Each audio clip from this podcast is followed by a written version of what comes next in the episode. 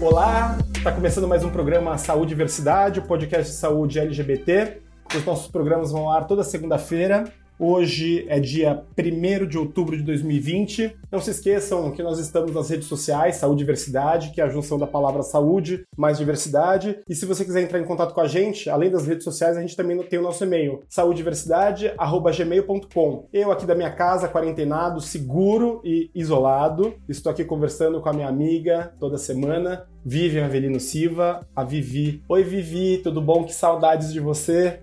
Tô morrendo de saudade, gente. De verdade. Muita falta. Mas a gente segura a onda para manter todo mundo protegido, né? Sim, sim, sim, sim. Vivi, as eleições estão chegando, a gente está vivendo uma conturbação em todos os espectros do Brasil, mas a gente está aqui firme e forte na nossa militância para que o Brasil se torne um lugar melhor e para que o Brasil seja um país mais informado, principalmente no espectro da saúde LGBT, que envolve muitos temas. Por isso a gente trouxe uma convidada mais do que especial hoje, né? É isso aí. A gente tem como convidada hoje Fernanda Rick. A Fê é médica infectologista, assim como eu, só que a carreira dela foi muito diferente da minha, vocês vão conhecer um pouco daqui a pouco, né? Ela atua hoje na AIDS Healthcare Foundation como diretora adjunta médica global, mas ela também já trabalhou como diretora adjunta do extinto Departamento de ISTs, HIV, AIDS e hepatites virais do Ministério da Saúde. E também, uma coisa super importante da história dela, entre 2014 e 2017, a Fernanda trabalhou no Médicos Sem Fronteiras, em diferentes projetos de HIV e hepatites virais em, em outras epidemias na América do Sul, África e Ásia. Então, sabe aquela pessoa que você acha que não existe, é tipo um unicórnio ou uma fada? É a Fê. Onipresente, gente. Tá em todas. Muito bem-vinda, Fê. Doutora Fernanda, toda a reverência para a senhora. Obrigada, gente. Obrigada pelo convite. Agora, como eu sei que, conhecendo a, a doutora Fernanda Rick, como eu conheço, e a Vivi, Vivi, a gente vai ter música esse programa, que a gente tem alguns deles, né? É isso aí, a música do episódio de hoje é essa aqui.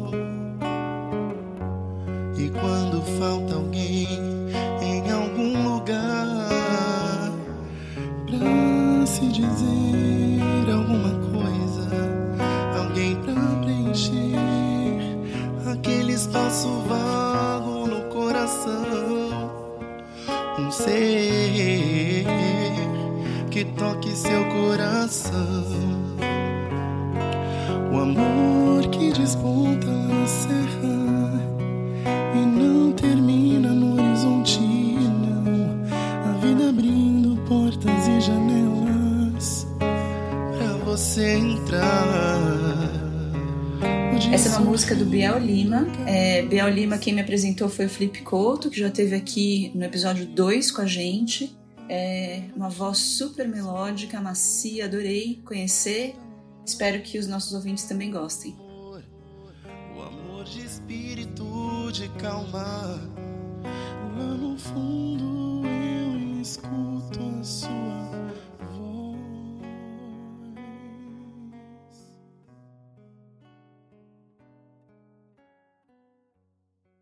A gente pode começar com uma pergunta mais, mais pessoal, né? Eu queria saber como é que foi a tua trajetória profissional. E eu fico curiosa pessoalmente porque, como infectologista, eu sei, entendo como foi a sua formação até terminar a residência, mas depois muita coisa mudou, né? Por que, que você se distanciou da clínica e acabou se envolvendo com planejamento em saúde, políticas de saúde? Oi, gente. Obrigada pelo convite de estar nesse espaço tão rico e, importante. Eu vou tentar ser, ser breve na, na minha história história, até porque vocês já contaram. Eu sou infectologista, é, fiz residência aqui em São Paulo. Depois eu fui estudar fora. Eu estudei medicina tropical em Liverpool, é, estudei HIV e hepatites na Espanha. Aí eu volto para o Brasil, vou trabalhar com pesquisa clínica de HIV lá na Fiocruz.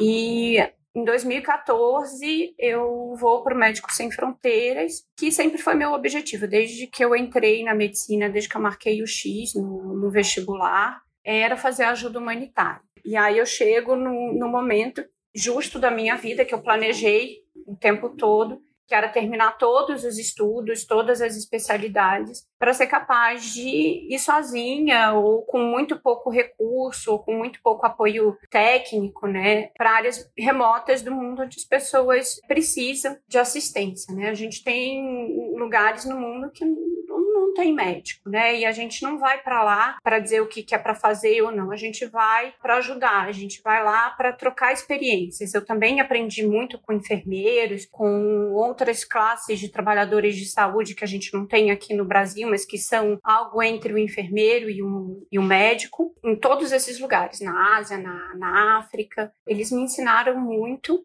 e aí começa, né? A experiência com Médicos Sem Fronteiras sempre leva um pouco da gestão. A gente está sempre trocando informação, trocando ensino. Eu tive uma oportunidade única de estudar que ninguém tem, né, no mundo tão desigual que a, que a gente tem. Então a gente vai para trocar essas experiências. Eu trabalhei muito com HIV, com tuberculose, com hepatite, mas também com outras epidemias. Trabalhei aqui no Brasil com, com a epidemia do Zika, trabalhei em Angola com febre amarela e outras coisas que a gente também não, não conhecia a gente estava diante de uma epidemia que a gente via as pessoas morrendo sem saber exatamente o que, elas tinham, né? Então, remete um pouco ao que a gente está vivendo hoje, né? De se deparar com uma epidemia que a gente tem pouca informação. E em 2017, eu recebo um convite para entrar para o extinto departamento de HIV, IST e hepatites do Ministério da Saúde. É, eu ainda estava no Mianmar terminando uma missão mas era um convite que era muito atrativo para mim, embora não tivesse planos naquele momento de voltar para o Brasil, porque o Brasil já vivia um momento de, de fechamento, de retrocesso, de dificuldades dentro das suas desigualdades, dentro das vulnerabilidades das pessoas. E eu tinha a oportunidade de trabalhar com uma pessoa incrível, é, Adele Benzaquem, que era a diretora do departamento, é uma escola de saúde pública. E eu decido voltar para o Brasil porque, afinal, eu já tinha passado tantos anos fora e não era o momento de voltar para o Brasil e ajudar. A... Infelizmente, a gente viu que a coisa piorou e não melhorou, mas a gente tenta contribuir, a gente está aqui exatamente por isso, né? E aí, em 2019, em janeiro de 2019, a gente tem a troca de governos e aquelas minhas agendas dentro do departamento de ST, HIV e hepatites, elas começam a cair por terra, elas não têm mais tanto espaço. E compactuar com isso é muito complicado. Você que, que tem uma trajetória né, de, de lutar por essas desigualdades e compactuar com isso talvez não fosse a melhor sensação do mundo. E aí eu, eu peço demissão e agora eu estou na AIDS Healthcare Foundation, que é um, uma ONG que trabalha com HIV em 46 países do mundo. E esse momento do MSF é um momento que eu vou para a gestão. Não foi uma escolha minha, é quase que uma, uma trajetória que você segue dentro de MSF. Eu tive uma chefe que nas avaliações que a gente faz, ela fala que eu tenho que, que ir para a gestão, que não tem mais espaço para eu ficar como técnica, como médica. O MSF precisava de alguém com meu perfil na gestão e eu sou enviada para a gestão. A gestão, ela é intimamente ligada à prática clínica. Você tem que saber todas as técnicas, todas as melhores tecnologias, é, você tem que compreender muito bem a prática para que essas tecnologias e as melhores práticas cheguem nas pessoas e as pessoas acessem essas melhores tecnologias. Então, isso passa por uma série de, de caminhos, desde é, compartilhar conhecimento, como eu já contei, até você implementar políticas públicas, até você fazer advocacy. Então, dentro da, da nossa área, né, Vivi, que é o HIV, você sabe melhor do que eu, que tratar HIV hoje é fácil e eficiente, mas infelizmente a gente ainda tem um número muito grande de pessoas que morrem, inclusive sem acesso ao tratamento de HIV. E por que, que isso acontece? Por que, que as pessoas não conseguem chegar num serviço, num país que distribui medicamento para HIV é, de forma gratuita e universal desde de 1996? Então, a gente sabe que quando a gente está sentado no consultório diante de um paciente, existe um arcabouço, todo um ambiente que é criado pelas políticas públicas que fazem com que esse paciente chegue até você, com que você cuide desse paciente, com que você possa prescrever, com que você possa pedir os exames. Isso vai desde o ônibus que ele pegou para chegar na consulta, a forma como ele é atendido na, na recepção, quais os tipos de medicamento que você tem. Se a gente olha para a saúde de, de forma forma integral e pelo bem-estar social da pessoa, a gente vai embutir dentro dessa nossa receita, dessa nossa prescrição, todas as questões de direitos humanos. É, a gente não tem como é, tratar um vírus, a gente trata um ser humano, então a gente tem que entender que as pessoas elas chegam nos serviços pelas políticas públicas, elas saem do serviço também pelas políticas públicas. Então, você trabalhar na gestão é um distanciamento daquele dia a dia ali, do contato, de você ver pessoas que precisam de, de cuidado, mas não necessariamente você se distancia da clínica, ao contrário, acho que você tem que se aproximar muito dela. Uma coisa que me chama muita atenção no que você fala, é que me chama atenção que eu acho que é, se a nossa entrevista acabasse agora, podia fechar com essa mensagem, é que o profissional de saúde, ele não cuida de um vírus, no caso do HIV, mas pra, serve para todas as especialidades, ele cuida de uma pessoa, né? Ou de uma coletividade. É para isso que o paciente está lá, é para isso que o profissional está lá, né? E às vezes a gente se esquece disso, quando a gente está na rotina do nosso dia a dia, é... a gente esquece que a gente fica super especializado e a gente esquece que não é o vírus, é a pessoa que é importante. E isso é um dado importante. E é isso que é importante em profissionais como você, que trazem uma bagagem gigante é, em diversas realidades é, na África, na Europa e agora na América Latina, para tentar entender esse país continental e a dificuldade que deve ser é, estabelecer política pública e fazer advocacy, como você falou, que é essa tentativa de articulação com o poder público, executivo e legislativo para o estabelecimento dessas políticas. Assim, é lindo tudo isso que você falou até agora. O que me chama atenção também é justamente que não é mesmo um distanciamento da clínica, na verdade a clínica alimenta a sua capacidade de fazer gestão, né? Você seria incapaz de fazer gestão bem feita se você não tivesse experiência clínica, né, Fê? Exato. A gente tem que entender que política é, pública, ela está inserida no nosso dia a dia. Eu estou dando um exemplo de um consultório, estou dando um exemplo de um, de um vírus do HIV, mas isso pode ser para tudo. E é importante não só que o trabalhador de saúde entenda a importância da política pública, porque em geral a gente tem um preconceito, ah, isso aqui é chato, isso aqui é balela, isso aqui é blá, eu quero botar a mão na massa, mas tem todo um trabalho que você faz atrás da cortina para que você seja acolhido. Mas, Fê, eu acho que muita gente não entende o que é política de saúde, um termo meio abstrato, assim, né? Meio esotérico demais, para as pessoas conseguirem entender. E além disso, as pessoas também não entendem de que forma as políticas atingem as pessoas lá na ponta, as pessoas de carne e osso, sabe? Como você falou, a gente não entende como política pública entra nas nossas vidas, né? E é um momento crucial que a gente compreenda muito bem isso, porque vamos ter eleições em breve. E aí, entender isso, nós, trabalhadores de saúde, quando a gente tem um contato mais íntimo com a gestão. Eu fui aprender isso em Médicos Sem Fronteiras e, e, e, depois no governo. Mas a gente não aprende isso na nossa formação. Né? É, por mais que a gente tenha uma carga horária imensa de saúde pública, a gente não consegue entender como isso se aplica e a gente acaba usando isso só para passar nas provas. Mas é importante que todo mundo entenda, não só o trabalhador de saúde, mas o cidadão, que isso está todos os dias. Então, eu gosto de começar dizendo que nós somos uma sociedade legalista. Nós funcionamos através das leis. A gente só passou a usar cinto de segurança depois que houve uma lei mais rígida para cinto de segurança. A gente só diminui acidente de trânsito quando as leis passam a ser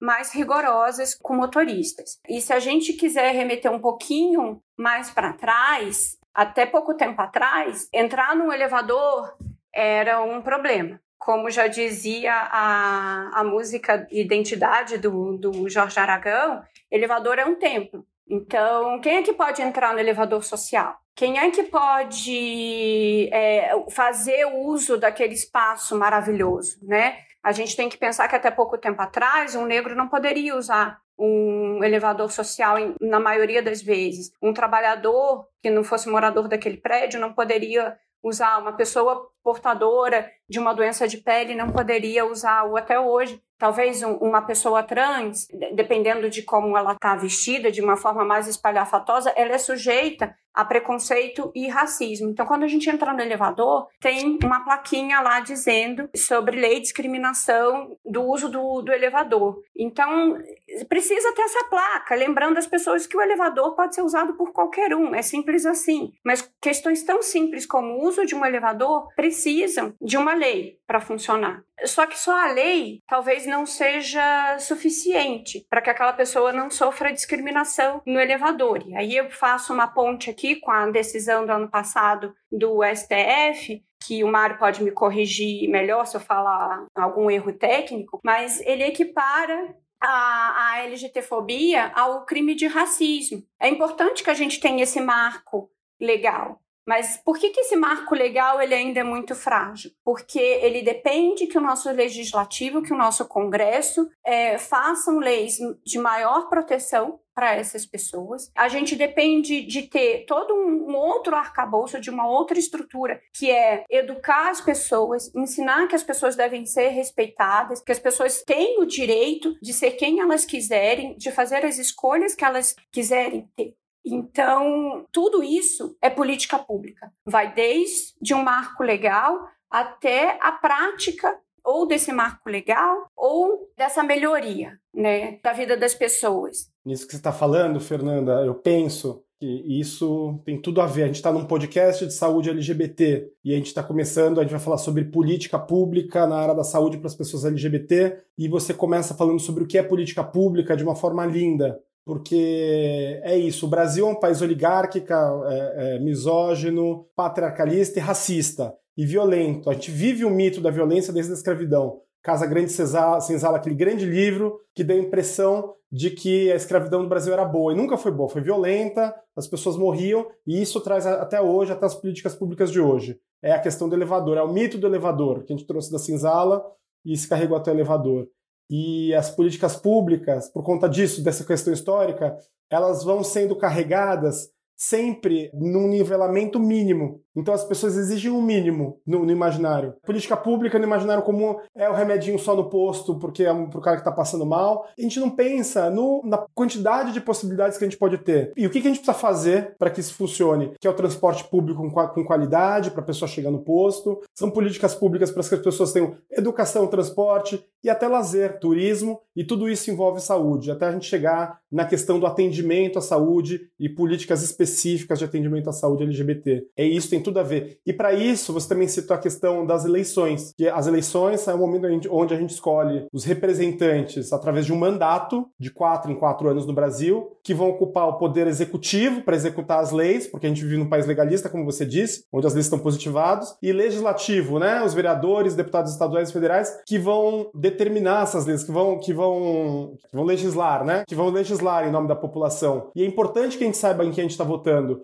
porque legislar não é simplesmente fazer o, o, escolher, no caso dos vereadores que vão vir agora, escolher o nome da praça, mas é escolher e pensar no orçamento do município e no orçamento da política pública municipal. E isso é um dado importante para a área da saúde. É o quanto de dinheiro vai para a saúde e o quanto de dinheiro deve ser, ser utilizado para outras áreas, por exemplo, acessibilidade, ou então para um programa especial de atendimento a pessoas trans no nosso caso aqui, LGBTs. Por isso que é o máximo que você está falando. Eu queria ainda complementar, se ainda não ainda está muito abstrato o, o que é política pública e como ela afeta os nossos dias, se o exemplo do elevador ainda não é o suficiente, né? Eu queria complementar o momento que nós vivemos agora, de uma pandemia de Covid-19 assolou o nosso país, nós estamos com quase 145 mil mortos, mais de 4 milhões de pessoas acometidas, isso sem levar em conta os casos subnotificados. E aí eu faço o inverso. O que nós vivemos com esses números é a ausência de política pública. Então, quando você não tem um capitão que navegue, que mostre o caminho por onde essa nação vai seguir, quando a gente não tem protocolos é, muito claros de como vamos reabrir, quais são os critérios, quais são os medicamentos que nós vamos usar, porque não me diga que cloroquina, que já está mais do que comprovado cientificamente que não tem nenhuma eficácia, entra num, num, num, protocolo do Ministério da Saúde, isso é quase criminoso. Quando a gente tem estados e municípios fazendo tudo de forma independente, autônoma, do seu modo. De forma não coordenada. Né? De forma não coordenada. Nós temos uma circulação muito grande. Então, por mais que nós tenhamos epidemias diferentes nos estados, as pessoas circulam. Então a gente vai abrir cinema hoje no Rio de Janeiro, ainda com um número muito alto de mortes no país. Fomos o país que ficamos no platô mais alto de, de mortes por mais tempo do mundo. Compramos menos de uma dose de vacina por habitante. Vai ser suficiente? A gente vai conseguir vacinar todo mundo? Então, a gente tem o, o exemplo inverso, nós estamos vivendo hoje, quando a gente fica confuso, se não sabe se põe máscara, se tira a máscara, se vai no cabeleireiro, se vai no cinema, se pode ir no restaurante, se pode beijar a tia. Isso é ausência de política pública. Se nós tivéssemos política pública, nós estaríamos com números menores e com uma sensação de segurança muito melhor, muito mais confortáveis para tomar decisões. Tem uma coisa que me chama muito a atenção, Vivi, doutora Fernanda, é vocês que são médicas, né? Que eu acho que uma das frases que mais são ditas aqui é, pelos nossos entrevistados, por mim e pela Vivi, é que o Brasil é campeão nos índices de LGBTfobia, de assassinatos por questões homofóbicas, é, transfóbicas, lesbofóbicas. Acho que a gente fala isso pelo menos uma vez por episódio. Cada vez que a gente aperta o parafuso do fascismo no Brasil, mais isso acontece. Mas tem uma política pública que é muito importante e que ilustra é, essa omissão do Estado em estabelecer uma política pública para as pessoas entenderem melhor como isso pode se concretizar, como isso, como isso é importante, relevante nas nossas vidas, que é a gente fala, a gente sabe porque a gente lê notícia, e porque os órgãos internacionais e o terceiro setor, por exemplo, o Grupo Gay da Bahia é um, é um grupo gay que tem dados que são muito utilizados, é, acabam mostrando números mas não existem dados oficiais ou censo para saber quem são essas pessoas, quais são, qual é a quantidade de pessoas que são assassinadas, que nascem, que se identificam como trans. Não existe. Sim, o governo não se preocupa com isso para estabelecer política pública, por exemplo, para determinar qual é o orçamento, por exemplo, de cirurgias ou de procedimentos de afirmação de gênero ou para uma política que a gente vai entrar daqui a pouco, que é para as questões das ISTs. Não é isso? É isso. Fê, e aí é, a gente tem no Brasil um reconhecimento já histórico, né? Faz muitos anos de, de ser um país que tem uma postura bastante avançada, de vanguarda na luta contra o HIV. Quais que foram os marcos dessa luta, Fernanda? Você que esteve tão próxima dela. Como é que a gente está hoje também? Então, o Brasil ele foi reconhecido né, pelo NAIDS como um dos me é, o melhor programa é, do mundo em 2011. A gente foi o primeiro país em desenvolvimento e o terceiro país no mundo a oferecer tratamento gratuito e, e universal. Né? A gente tem a Lei Sarney de 1996, que garante o acesso universal e gratuito a, aos antirretrovirais, o tratamento de HIV, e isso foi um marco muito importante. Isso, as pessoas param de morrer, porque elas conseguem acessar gratuitamente o, o, o, tratamento. Fora isso, a gente teve a quebra de, de patente de um dos principais medicamentos é, para tratamento do, do HIV, quem é infecto é, sabe, o Efavirenz. É, a gente liderou, a gente foi dos primeiros é, fundadores de, de fundos internacionais para pesquisa e estudos é, em malária, tuberculose e, e HIV, o UNITAID. O Brasil é, tem voto e tem voz nesse, nesse fundo, que tem mais de, de 11 países, então é muito importante a gente ter, ter esse assento lá. E a gente tem um sistema de, de entrega de medicamentos, de, de vigilância, que é muito robusto. Se um, uma pessoa ela retira um frasco de um, de um medicamento no interior do, do Amapá, é, a hora que o farmacêutico dá baixa naquele medicamento, é, Brasília já fica sabendo e já faz todo o cálculo de estoque para que não, não falte, né? Eventualmente pode faltar por um desastre de um navio quebrou, a carga veio danificada, mas a gente tem um sistema que nenhum outro país no mundo tem para de logística de distribuição de antirretroviral.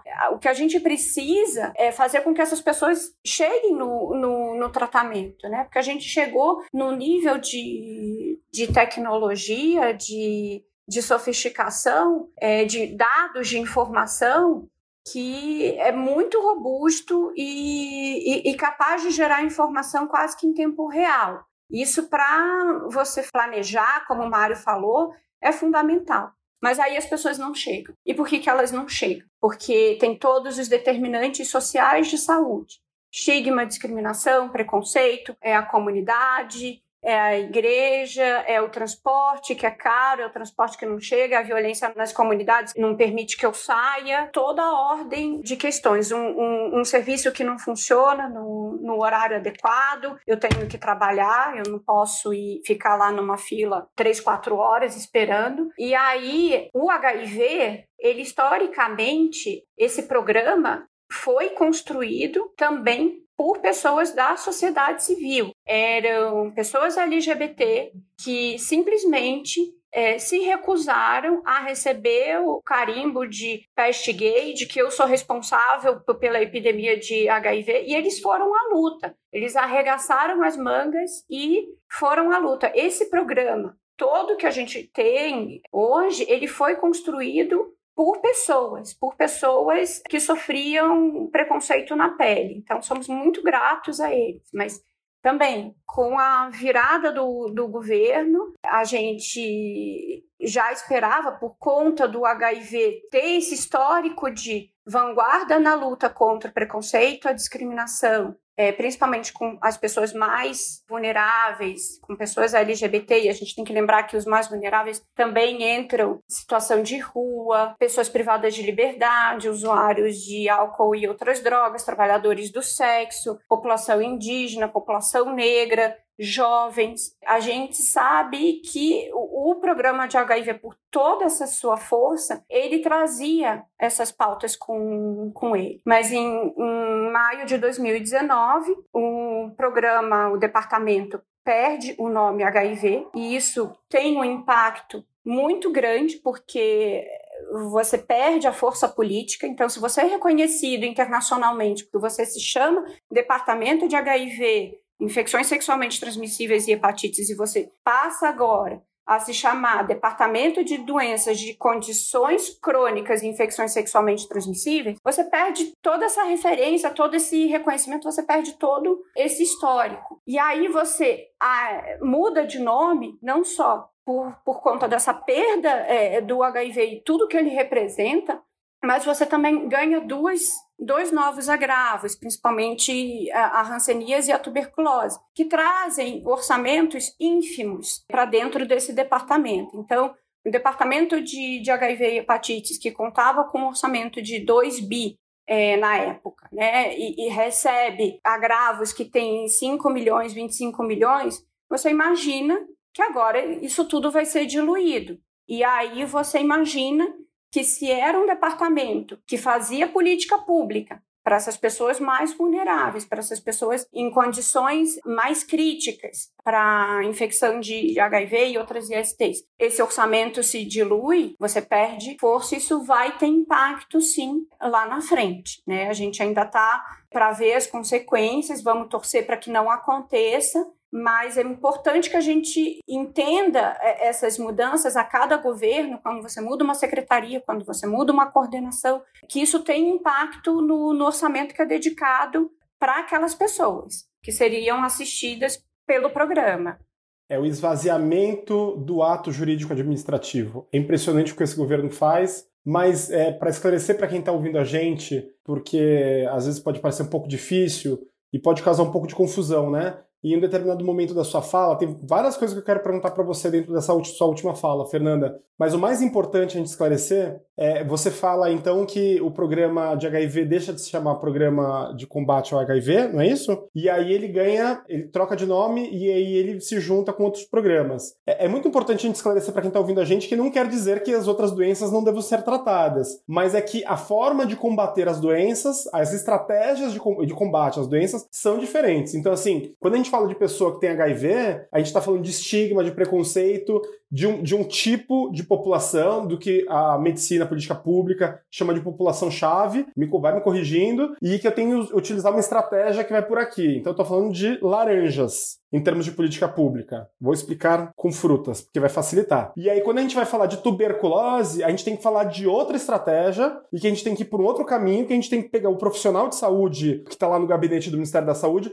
que tem que pensar em outras formas de estratégia, que tem que pegar um outro orçamento, tem que pensar na distribuição de medicamentos, são outros medicamentos, e como ele vai, vai chegar na população, e que é uma outra população que vai estar em outro canto, e que é outro povo. E aí são bananas ou mexericas. E aí o governo vai e mistura laranjas com bananas, ou mexericas com bananas. É isso que você está explicando para gente, né? Só para não causar confusão para quem está ouvindo a gente. Claro, não, é fundamental esse seu esclarecimento. É, é eu acho que isso tem que estar tá na, na, na fala, sim.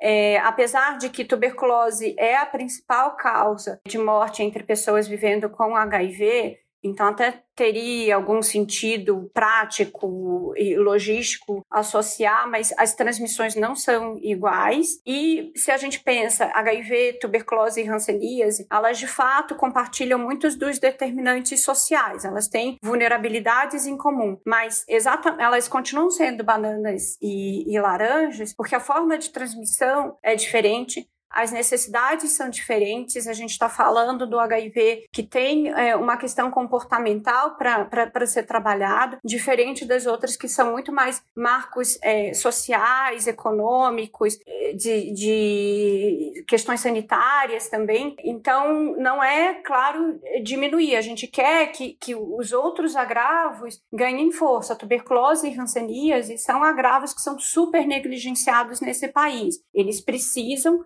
ganhar força. Eles precisam de orçamento maior, mas não é às custas de um detrimento de um outro agravo de uma outra população. De uma política que está dando certo. Não é desmantelar uma política que está dando certo para ajudar uma que não está dando. É fazer a que não está dando dar certo. É isso que você está falando para gente. Exato. E aí nenhuma dá certo. Então, Fê, existe alguma política de saúde pública para a população LGBTQIA no Brasil? Por incrível que pareça, mesmo diante disso tudo que eu estou contando, existe. É a Política Nacional de Saúde Integral de Lésbicas, Gays, Bissexuais, Travestis e Transsexuais, que foi pactuada em 2013 pelo extinto Departamento de Apoio à Gestão Participativa, que agora virou Coordenação de Garantia de Equidade e está dentro da Secretaria de Atenção Básica. Isso também é importante dizer, quando você cai de um status de departamento para coordenação, você perde autonomia, você perde força política, você perde força de decisão. Então, esse departamento que cria a, a Política Nacional de Saúde LGBT, ele foi extinto em 2019. Né, com a reformulação do, do, do Ministério, ele, ele é extinto.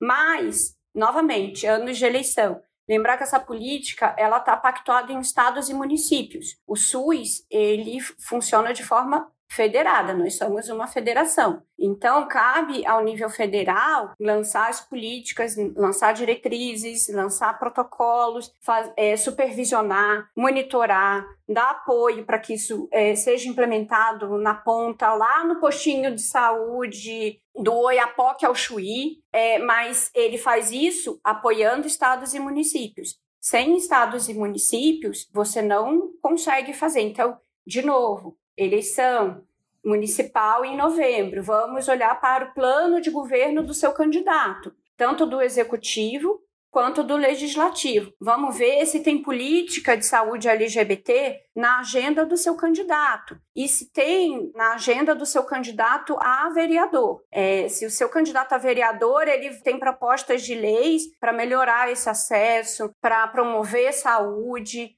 isso tudo está disponível já.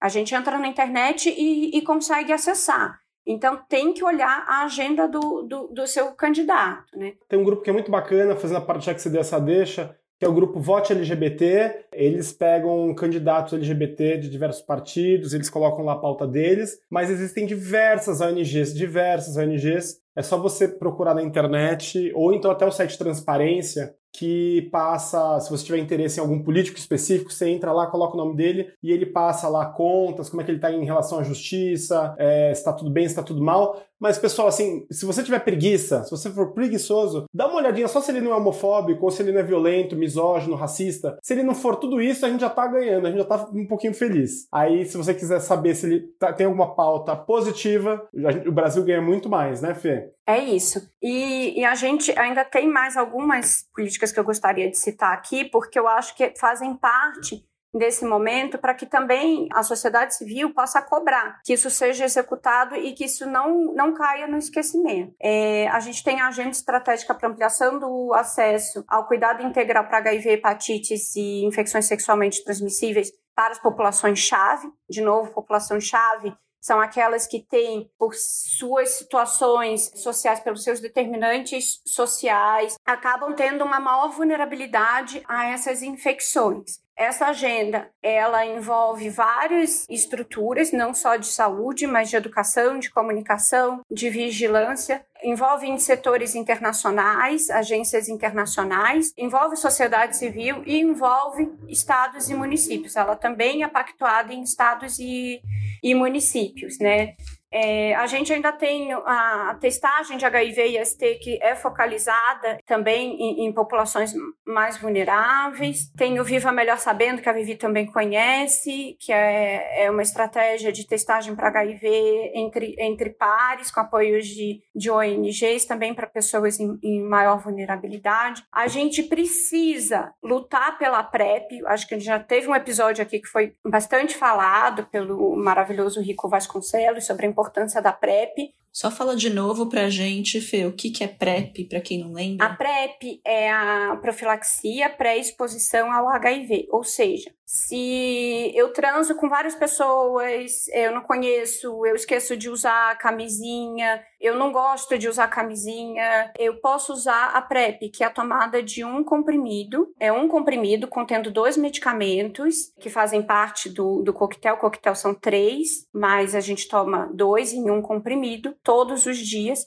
e a gente não se infecta pelo HIV. Todo mundo precisa? Nem todo mundo precisa. Só aquelas pessoas que tem, estão mais expostas. Então, a PrEP ela está como política pública nacional em todo o país. O estado do Acre ainda não implementou a PrEP, então, alô Acre, vamos cobrar aí dos seus gestores para que a PrEP esteja disponível para vocês. Então, a, a, gente precisa que a, a PrEP seja expandida, porque a PrEP representa a liberdade sexual, a autonomia, a liberdade de escolha, a ausência de julgamento, ah, você transou, você abriu a perna, você transou sem camisa. Ninguém tem nada a ver com isso. Eu vou lá, tomo um comprimido e pelo menos do HIV eu não, eu não me exponho. Eu ainda tenho risco de engravidar, de ter outras infecções sexualmente transmissíveis como sífilis e gonorreia, mas do HIV eu não me exponho. E aí a gente tem outras formas também de prevenir que combinadas com a PrEP evitam. Antes de você continuar com a PrEP, é, com, com as outras formas de prevenir, acho que é importante a gente sempre falar da PrEP aqui, mas eu acho que é importante Vivi e Fernanda vocês falarem é, não só tecnicamente a gente sempre explica o que é, mas a gente acho que gente, é legal a gente falar por A mais B o quão revolucionária a PrEP é falar de fato com revolucionário, de quando ela vem, como ela muda a forma das pessoas se relacionarem socialmente, familiarmente e sexualmente. Ela muda a estrutura da sociedade brasileira, se bem aplicada. A Austrália está anunciando talvez o fim de novos casos de HIV. Eu acho que é alguma coisa assim. Graças à PrEP. E ainda tem gente que é contra. Assim. Eu acho que antes, depois você continua com as novas é, estratégias de prevenção, mas você pode falar só, só um, um pouquinho mais sobre o quão revolucionário é? A gente gosta de muitas vezes comparar a PrEP ao anticoncepcional na década de 60, né? Quando a mulher passa a tomar o anticoncepcional da década de 60, o que que acontece? Ela consegue ter muito mais autonomia sobre o corpo dela e sobre como, com quem que ela vai se relacionar, quando, como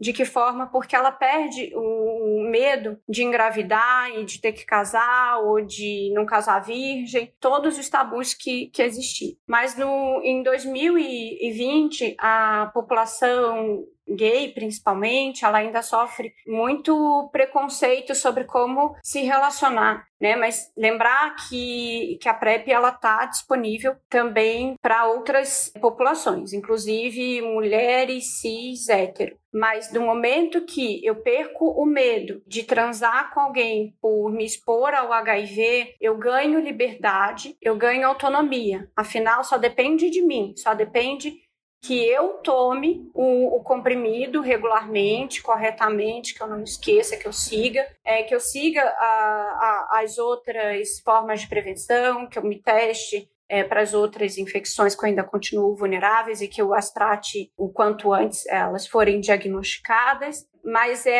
é o princípio do respeito à autonomia, à liberdade do indivíduo de fazer as suas escolhas. A, a Pepe é um libertário, né? Ela vem para tirar o, o, o tabu da, da, da, da, sexualidade e o julgamento de que você transou sem camisinha, quando camisinha já é uma forma é, um tanto quanto falida, né?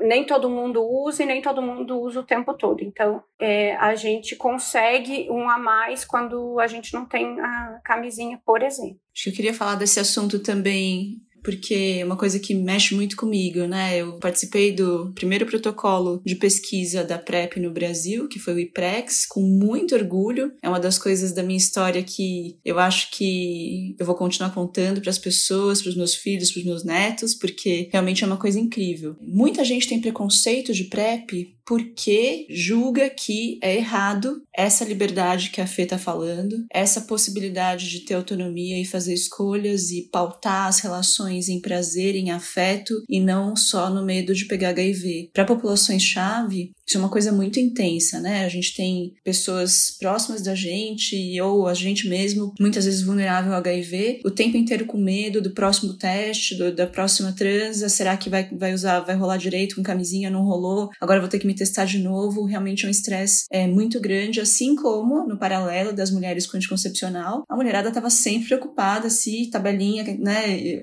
outros métodos que, que eram absolutamente ineficazes para prevenir a gestação não planejada, né? E aí a PrEP chega nesse contexto de possibilitar uma vida sexual mais livre, com segurança em relação ao HIV. E a sociedade vem e fala: não, não, não. Muito feio transar com todo mundo. Como assim? Liberar geral? Não, não pode fazer isso, né? E aí, o que eu quero ressaltar é que é, a PrEP é uma oportunidade para as pessoas que, em geral, não têm acompanhamento médico, terem acompanhamento, fazerem exames, testarem as outras infecções sexualmente transmissíveis e tratar rapidamente. Então, na verdade, ela mais diminui do que aumenta o risco de outras ISTs, justamente porque a pessoa está sempre de olho e sempre consegue ter acesso ao tratamento de forma rápida né? E essa coisa, né, de que as pessoas julgam que, ah, quando o cara começar a tomar PrEP, aí sim é que ele vai galinhar completamente, né? Vai virar, que nem o Beto falou, a galinha do mundo e nunca mais vai usar camisinha. É incomum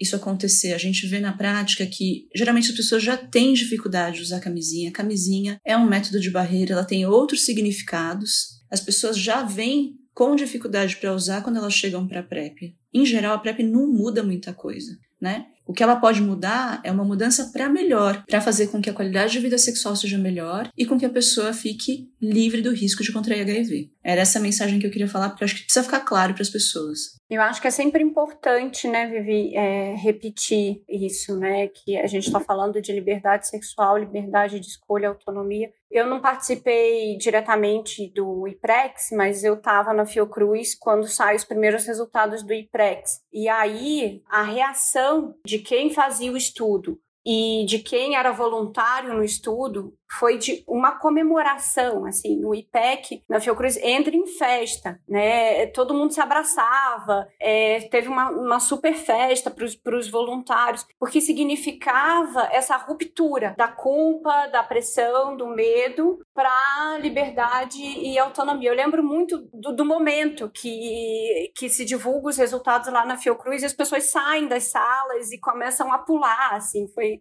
foi, foi lindo.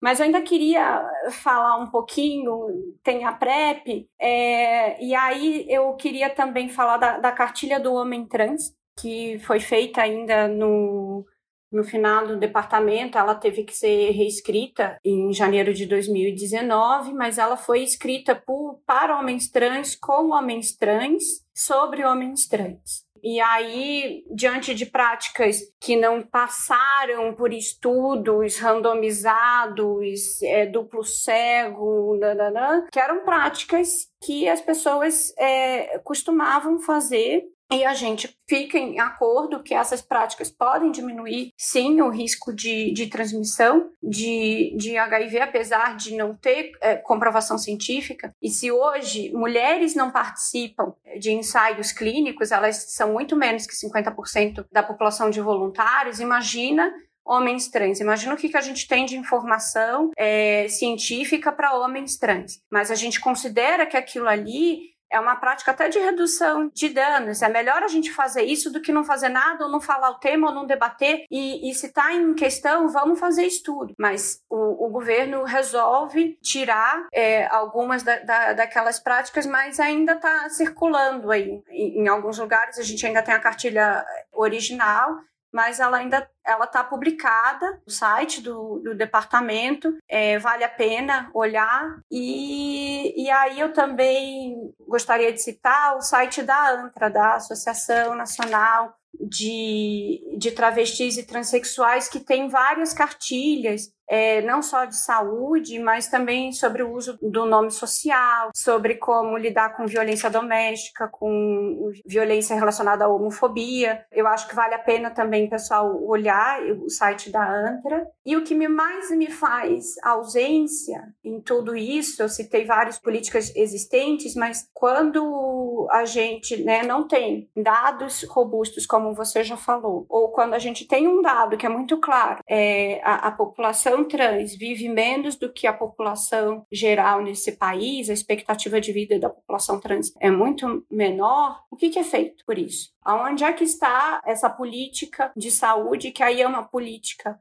intersetorial, que vai envolver justiça, segurança pública, educação, assistência social, saúde, Onde é que está essa política para que essas pessoas aumentem a sua expectativa de vida? Então, eu, eu queria fechar com a ausência de política para combater diretamente essa baixa expectativa de vida da, das pessoas trans com essa quantidade de informação. Eu vou complementar também com o Conselho Nacional de Combate à Discriminação para a População LGBT, que ele foi criado em 2010 e o atual governo também acabou desfazendo. É, os conselhos participativos, assim como todas as políticas públicas, eles fazem parte do momento de redemocratização do Brasil. Tudo isso que a gente conversou nesse programa, que a gente vem conversando em todos os programas, eles se intensificaram, principalmente a partir dos anos 90, a partir do governo Collor, que vem vindo, Collor, Itamar, Fernando Henrique, Lula, Dilma, e vem seguindo de repente começam a ser desidratados, desfeitos e, e, dissolvidos. É importante a gente falar isso, a gente é partidário aqui no nosso, no nosso episódio, mas é importante a gente falar que no nosso país a gente teve 20 anos de luta pela democracia. Foram 20 anos de luta, sem contar 500 anteriores de completo desespero, para que a gente pudesse viver um momento em que a sociedade civil pudesse participar das políticas públicas que a gente tanto está falando. Ter conselho, a sociedade civil pudesse falar e falar assim, eu quero isso, eu quero, aquilo. Não é paraíso, na verdade é um território de conflito em que todo mundo demanda, a verba é curta, a cobertura é curto,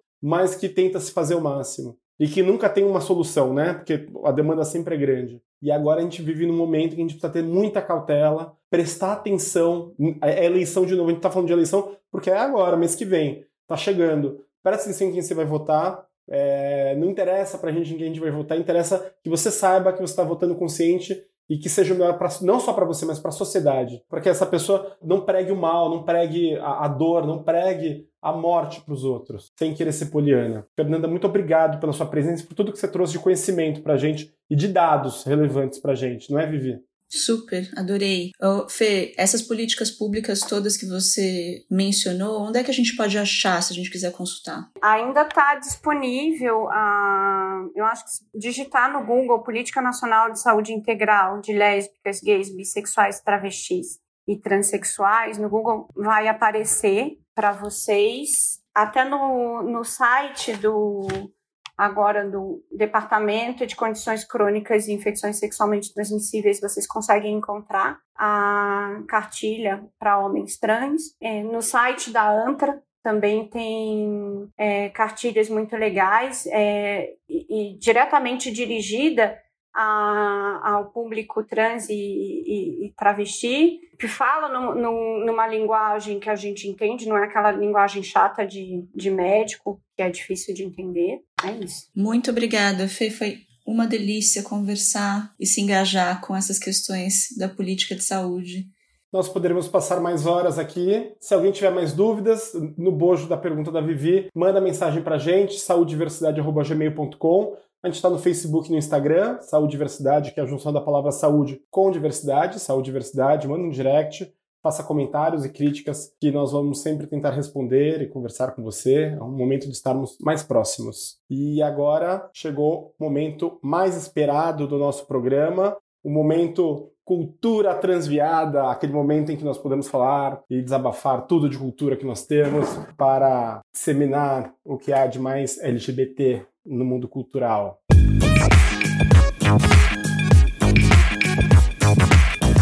E como sempre, a gente começa com a nossa convidada, porque nós somos gentis. Fernanda Moreira Rick, o que a senhora trouxe para gente o que, a senhora dá de dica para a população brasileira e do mundo? Olha, um filme que foi recém-lançado é, no, nos principais streamings. A Lorna Washington, sobrevivendo a supostas perdas. A Lorna está viva, ela existe, é uma super ativista, é, ativista pela causa LGBT, é um marco da luta contra o HIV, contra o estigma e Preconceito, uma pessoa divertidíssima. É um filme lindo, gostoso de ver, mesmo agora em cenários de pandemia que a gente está meio sensível. Eu recomendo Lorna Washington para vocês. Excelente, muito bom, Fê. Posso fazer a minha recomendação, Mário? Sim. Eu queria recomendar para todos o documentário Bicha Preta, que foi produzido pelo Thiago Rocha. É um documentário de uns 20, 22 minutos, fácil de achar no YouTube super interessante para quem está engajado com a questão LGBT, mas também com a interseccionalidade da questão LGBT com a raça. Muito bom, muito legal. Eu vi um pedacinho desse, é muito engraçado em alguns momentos, por sinal. É, mas ele é muito. Ele vai ao ponto também, ele te pega certeiramente. Aonde que a gente pode ver o Bicha Preta? Nos streamings, né? É super fácil de achar no YouTube. No YouTube. Muito bem. O meu, eu, ele, ele vai fugir um pouco do espectro LGBT, mas como a gente fala de direitos humanos, e eu, como professor de direitos humanos que sou, falo de, de um documentário, eu assisti ele no Netflix, eu não sei se tá em outros lugares, mas pode ser que esteja, que ele chama Black Earth Rising. Ele conta, na verdade, do massacre de Ruanda, mas primeiro porque eu amei assistir assim, assisti um monte de episódio em dois dias. E eu não sou uma pessoa à toa na vida. E ele conta, é mais ou menos a história do massacre de Ruanda nos dias de hoje. Não vou dar spoiler aqui, mas é uma advogada que ela foi adotada por uma advogada inglesa, se forma em direito e ela acaba vivendo o julgamento das pessoas que cometeram crimes de guerra em Ruanda. E o interessante do documentário é porque, por isso que eu estou trazendo ele para cá, porque ele vai contando como funciona a instrumentalização mundial e a política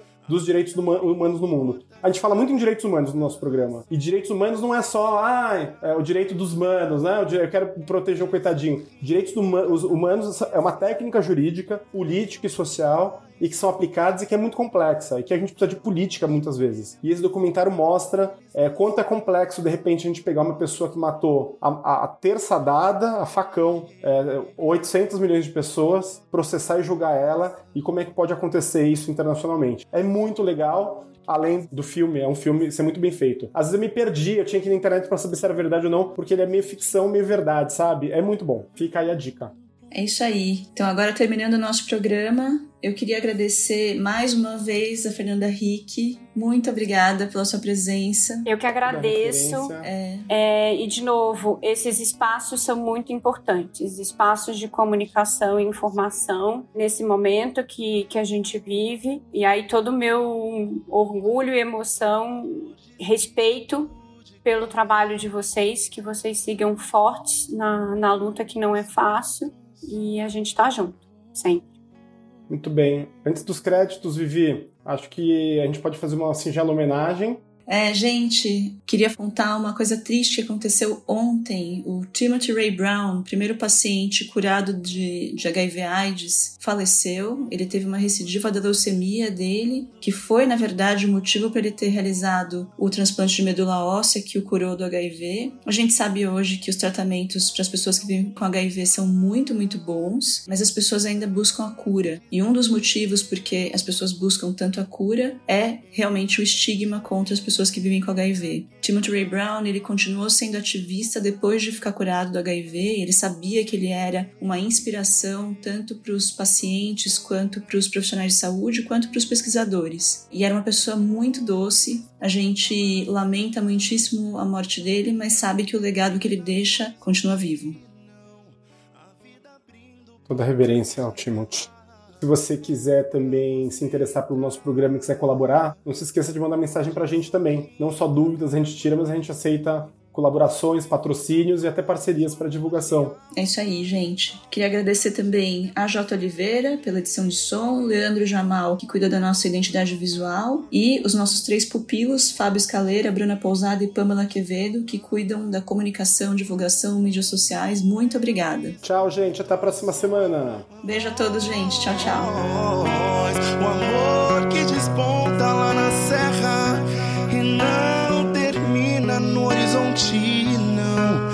Vida abrindo portas e janelas pra você entrar. O dia sorrindo a cada amanhecer. Que falta faz o amor de alma. Falta uma gêmea pra sobreviver. Falta o amor, falta o amor. O amor de espírito, de calma. Lá no fundo escuto a sua voz.